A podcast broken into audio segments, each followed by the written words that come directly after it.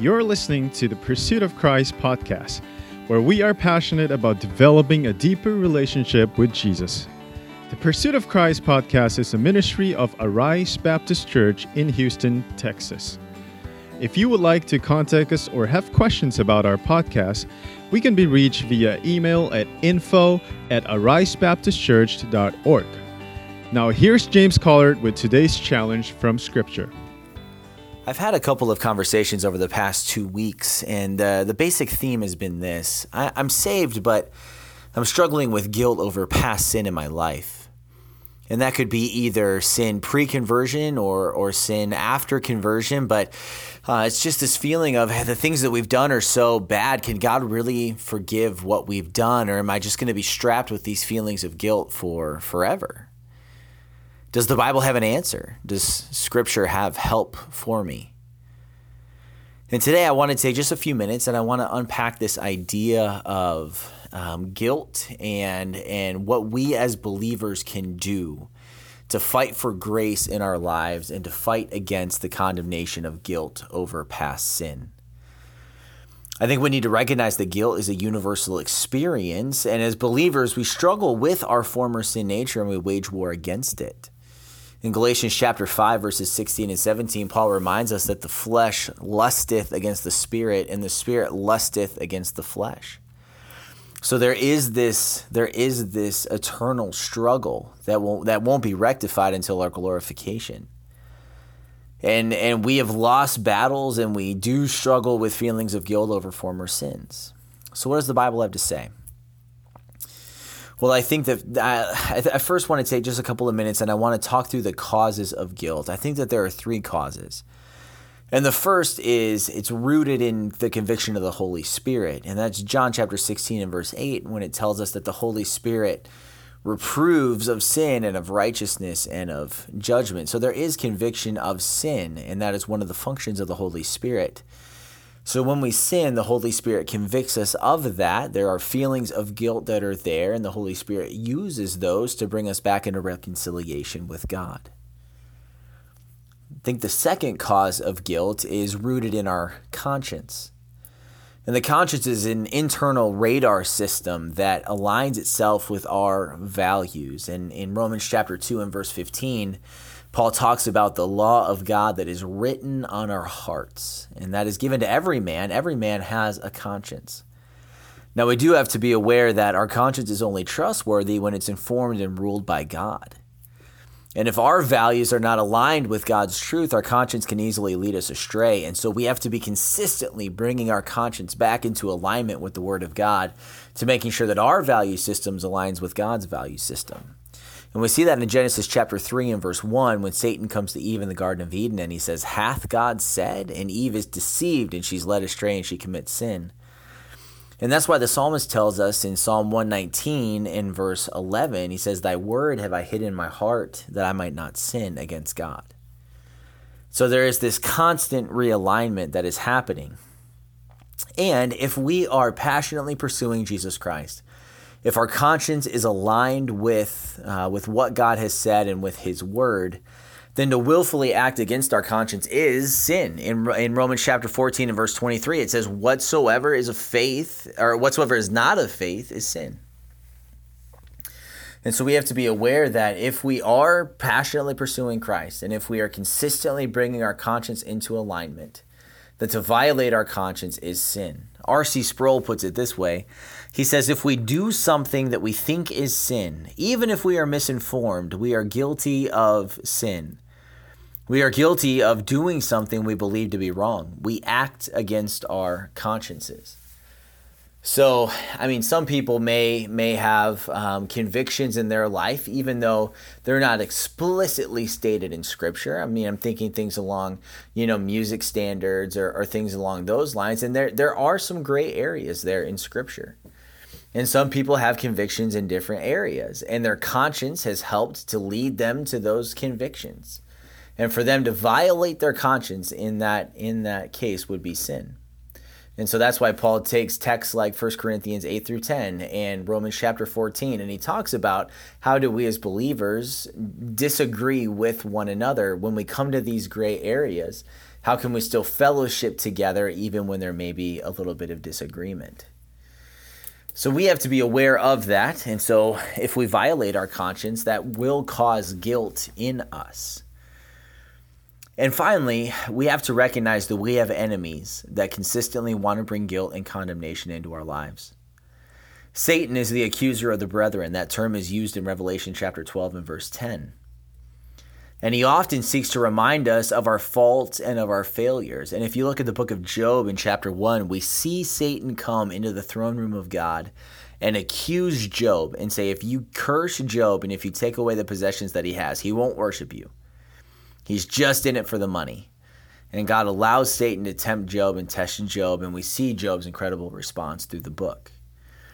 And so, really, the three causes of guilt are Holy Spirit conviction, um, our, our, our own consciences, the value systems that God has given to us, the internal radar system that we have, and recognizing that we are engaged in spiritual warfare and we have enemy combatants that want us to walk in guilt and want us to live in condemnation. So how then do we how then do we do we take so we, we know these things, right? So how do we take these and how do we fight against guilt? Well, it starts with the truth of the gospel. And, and nothing that I'm going to say here is, is new, uh, is probably new to you. But I just really, really quickly want to walk through the truths of the gospel and remind us about who we were and about what Christ has done. So the Bible clearly tells us that we were sinners. In Romans chapter 3 and verse 23, it says, For all have sinned and come short of the glory of God. And in Romans 6:23, the because of our sin, what we have earned, what we are deserved, the word that the King James uses is wages. The wages of our sin is death. That's spiritual death, eternal separation from God. We were dead in our unrighteousness and we were underneath the wrath of Almighty God.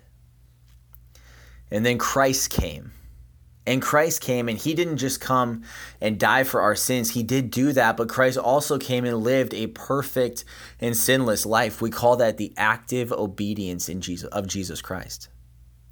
In Romans chapter 10 and verse 4, it talks about how Christ came and he put an end to the law because he perfectly kept it for us. So when Jesus Christ went and he died on the cross for our sins, he paid our sin debt, past, present, and future. 2 Corinthians chapter 5 and verse 21 says that God was made sin for us. Jesus Christ was made sin for us who knew no sin, that we, sinful men, might be made the righteousness of God in him. Ephesians chapter 1 and verse 7 says, In whom we have redemption through his blood, even the forgiveness of sins. So when God looks at me in his court, he no longer sees an unjust sinner, but rather he sees somebody whose debt has been paid in full. But not only has that debt been paid in full, but we are also, we have the righteousness of Christ that has been put into our bank account. In Romans chapter 4, verses 22 through 25, it talks about how Abraham believed God and it was imputed to him. That's an accounting term. It talks about how Abraham's faith led Christ's righteousness to be placed in his account. And then he says that example wasn't just for Abraham, it's for all those who place their faith and trust in Jesus Christ. So if we have been saved, it is not just that our sin debt is paid for, but now the righteousness of Christ has been placed into our account. So when God looks at us, he doesn't see a sinful individual, he sees the righteousness of Jesus Christ. And when we were saved, Jesus Christ did something incredible for us. He changed our position. We were underneath the wrath and the condemnation of God, but now there's a transformation that has taken place. Paul really unpacks this in Galatians, but he talks about how we were slaves to our sins, but now we have been justified. Not just justified, we have been adopted, we have been made sons, and not just sons, but we have been made heirs of God. And, and, and God calls us saints, He calls us holy ones. And in 1 Corinthians chapter 1 and verse 2, Paul says, To the saints which are in Corinth. Now, if you're familiar with the book of Corinthians, you know that through the rest of that book, Paul is wrestling through difficult issues with the church in Corinth. They were taking one another to court. There was sexual immorality in the church. They didn't understand how to get along with one another. They were abusing the Lord's Supper. And yet, Paul calls them saints. And then through the rest of the book, he says, Now become the person that God has made you. So we have to recognize that because we are saved, we are positionally, we have been changed. We are saints. We are holy. And our calling now is to grow up into the person that God has called us to be. That's why he says in Philippians chapter 1 and verse 6, he said, He who has begun a good work in you will continue to perform it until the day of Jesus Christ. And in verses 12 and 13 of, of, Philippians chapter 2, Paul highlights our responsibility. He says, Wherefore, my beloved, as ye have always obeyed, not as in my presence only, but now much more in my absence, work out your own salvation with fear and trembling. And so the, the truth of the gospel is that we were sinners. Christ paid the penalty for paid the penalty for our sin. He gave us his righteousness. We are now saints and we are called to become the person that he has made us. So when we struggle with guilt, when we look at our past sin and say, can God really forgive that? The answer, when we look at the truth of the gospel, is unequivocally yes, God can forgive. The problem for us is that we don't always feel forgiven. And we so we wrestle with our own sinfulness and our own frailty. So how do we fight for grace? How do we fight for grace? Well, let me give you four thoughts. The first way that we fight for grace is we have to differentiate between conviction and condemnation. Let me explain what I mean by condemnation. Condemnation is guilt over past sins that are under the blood. And what this does is it hampers our relationship with God because it's incredibly self-focused and it's not Christ-focused. Because condemnation is it's it's vague. It's a feeling of ongoing shame that we can't that we can't pinpoint. So I look back at some of the things that I've done and I remember some of my own sinfulness and I look back at that and I say, "James, you were such a knucklehead." But what does that what does that do? It, it, it's it's about me and it's about my problems and my issues. It doesn't point me back to Christ and the gospel. It just directs me back to myself and to my sinfulness. And there's no help there.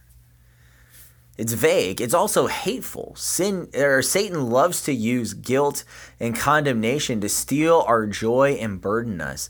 And Satan is actively looking to resist us and accuse us, and condemnation is a hateful tool that he uses. Condemnation also it makes us feel like a lost cause. I remember uh, when we look at the book of Job in Job chapter two and verse nine, and, and Job's wife comes to him and she says, "What are you doing?" She says, "Just curse God and die." And if we give heed to the condemnation in our life, it makes us feel as though we are a lost cause. But we have to recognize that condemnation is always a lie. Satan is a liar and the father of lies. And Romans chapter 8 and verse 1 says, Therefore, there is no longer any condemnation for them who are in Christ Jesus. Condemnation is always a lie. So, what then is conviction? Well, conviction is essentially the expressed opposite of condemnation. Conviction brings clarity. Do you remember the story of David? Uh, when Saul comes and he hides in the cave where, or Saul comes to take a nap in the cave where David and his men are hiding. And David comes and he cuts a piece of off of the hem of Saul's robe. And David is smitten in his heart because it was though he had struck the Lord's anointed. He was convicted, but that conviction was clear. He absolutely knew what he had done. And in the same way, in our hearts and in our lives, when there's true Holy Spirit conviction, it is clear. We know what we have done and we are called to repent of it. Secondly, it always brings us back to a place of help and correction. If you look at Psalm chapter 51, this is after Nathan comes to David after his sin with Bathsheba, and he points at David and he says, You are the man. And David writes Psalm 51, and there is strong conviction and there is brokenness that is there, but it brings David back to a place where he can receive help and correction and reconciliation and restoration. So conviction always brings help and correction. And finally, conviction always brings hope. Remember in John 21 when uh, when the Lord has he, he's risen from the dead. Peter has taken the disciples out fishing, and the Lord comes and he tells them, Cast your nets in on the other side. And they do, and then they recognize that they, they catch all these fish and they recognize it's the Lord. And Peter dives into the water. He comes and he swims to the Lord Jesus Christ. And three times Christ asks Peter, Simon Peter, do you love me? And Peter's heart is broken. And he says, Lord, you know that I love you. There's conviction that is there. The Lord didn't let Peter off the hook. I mean, there is definite, definite conviction. But there is also hope in the sense that Peter was not a lost cause. We flip over just a couple of pages and we look at Acts chapter 2. And it's Peter that stands up on the day of Pentecost and preaches, and 3,000 people place their faith and trust in Jesus Christ. Conviction brings hope because we're not a lost cause. We have the indwelling Holy Spirit working in us and through us. And God is working in us to will and to do of his good pleasure. So, first, we need to differentiate between conviction and condemnation. Secondly, we need to confess any sins that need to be confessed and walk in righteousness. 1 John 1 9 tells us if we confess our sins, he is faithful and he is just to forgive us our sins and to cleanse us from all unrighteousness. Now we have to remember that time does not confess our sins. Proverbs 28 and verse 13 tells us that whoso covereth his sins shall not prosper. And if we just say, ah, we messed up and we sweep our sins under the rug, that is not true confession. Confession means that we see our sin the same way that God sees it. We, we tell Him, we confess it to Him, we ask His forgiveness, we see it the same way. We ask for forgiveness and we seek restoration and reconciliation. So confession is active, so we can't just sweep it under the rug and pretend like it didn't happen. But I'm thankful that we serve a God who forgives and chooses not to remember. In Psalm chapter 103 and verse 12, it talks about how he has separated our sins as far as the east is from the west. And our forgiveness is not rooted in feeling, it is rooted in fact. It is rooted in the words of Scripture and in the character of God Himself. So you say, I don't feel it. Well, it doesn't matter what you feel, it matters what God has says and it matters who God is. And so, if we believe in the unchanging character of God, and if we believe that what He has said in His Word is true, then we can take refuge in the fact that when we confess our sins, He is faithful and He is just to forgive. I would say, thirdly, in our fight for grace, we have to preach the gospel to ourselves on a daily basis. It is central to our justification, our sanctification, and our future glorification. And the clearest example to me of where we preach the gospel to ourselves in Scripture is found in Romans chapter 8, verses 33 through 39. Paul in Romans chapter 6 and 7 in the first half of 8 has been struggling and he's wrestling through this whole idea of the process of sanctification. And he comes down and he says, Who can lay anything to the charge of God's elect? It is God that justifies. Who is he that condemneth? It is Christ who died, yea, rather that is risen again. What can separate us from the love of God? And Paul is taking those marvelous gospel truths and he's taking them from his head and he's driving them deep into his heart. And we have to work hard to preach the gospel to ourselves. We need the gospel every day. We need the grace of God and and we have to recognize that we have to get the gospel from where it is in our head. We have to drive it deep into our soul and walk in the grace and in the forgiveness that God provides. Finally i would just encourage you to rest in the promises of god. If we confess god forgives 1 john 1 9 if we confess our sins he is faithful and just to forgive God is also abounding in mercy. He tells us that in Psalm 86 and verse 5. He is long suffering, his mercies are new every morning. And I think we also have to recognize that repentance is a gift from God. In Romans chapter 2 and verse 4, Paul talks about the fact that, that repentance is a gift from God to us to bring us back into restoration and reconciliation with himself. So we have to fight for grace. differentiate between conviction and condemnation, confess any sins that need to be confessed, and walk in righteousness. Preach the gospel to yourselves on a daily basis, and rest in the promises of God. May God help us to be individuals that don't walk in guilt, but walk in grace. I'd encourage you, if this has been a blessing and an encouragement to you, or even if you say, man, this doesn't really apply to me right now, I'd encourage you to take it and share it with somebody else because if, if this isn't your struggle right now, you probably know somebody who is walking through this struggle with guilt. And I hope that it's a blessing for you. I hope it'll be a blessing to the individuals that you share it with. And, and our challenge is that God would, would help us to be individuals who don't wallow in, in our guilt, but to be individuals that live in victory and in the radical grace that God has provided. May God bless you, and we'll see you next week.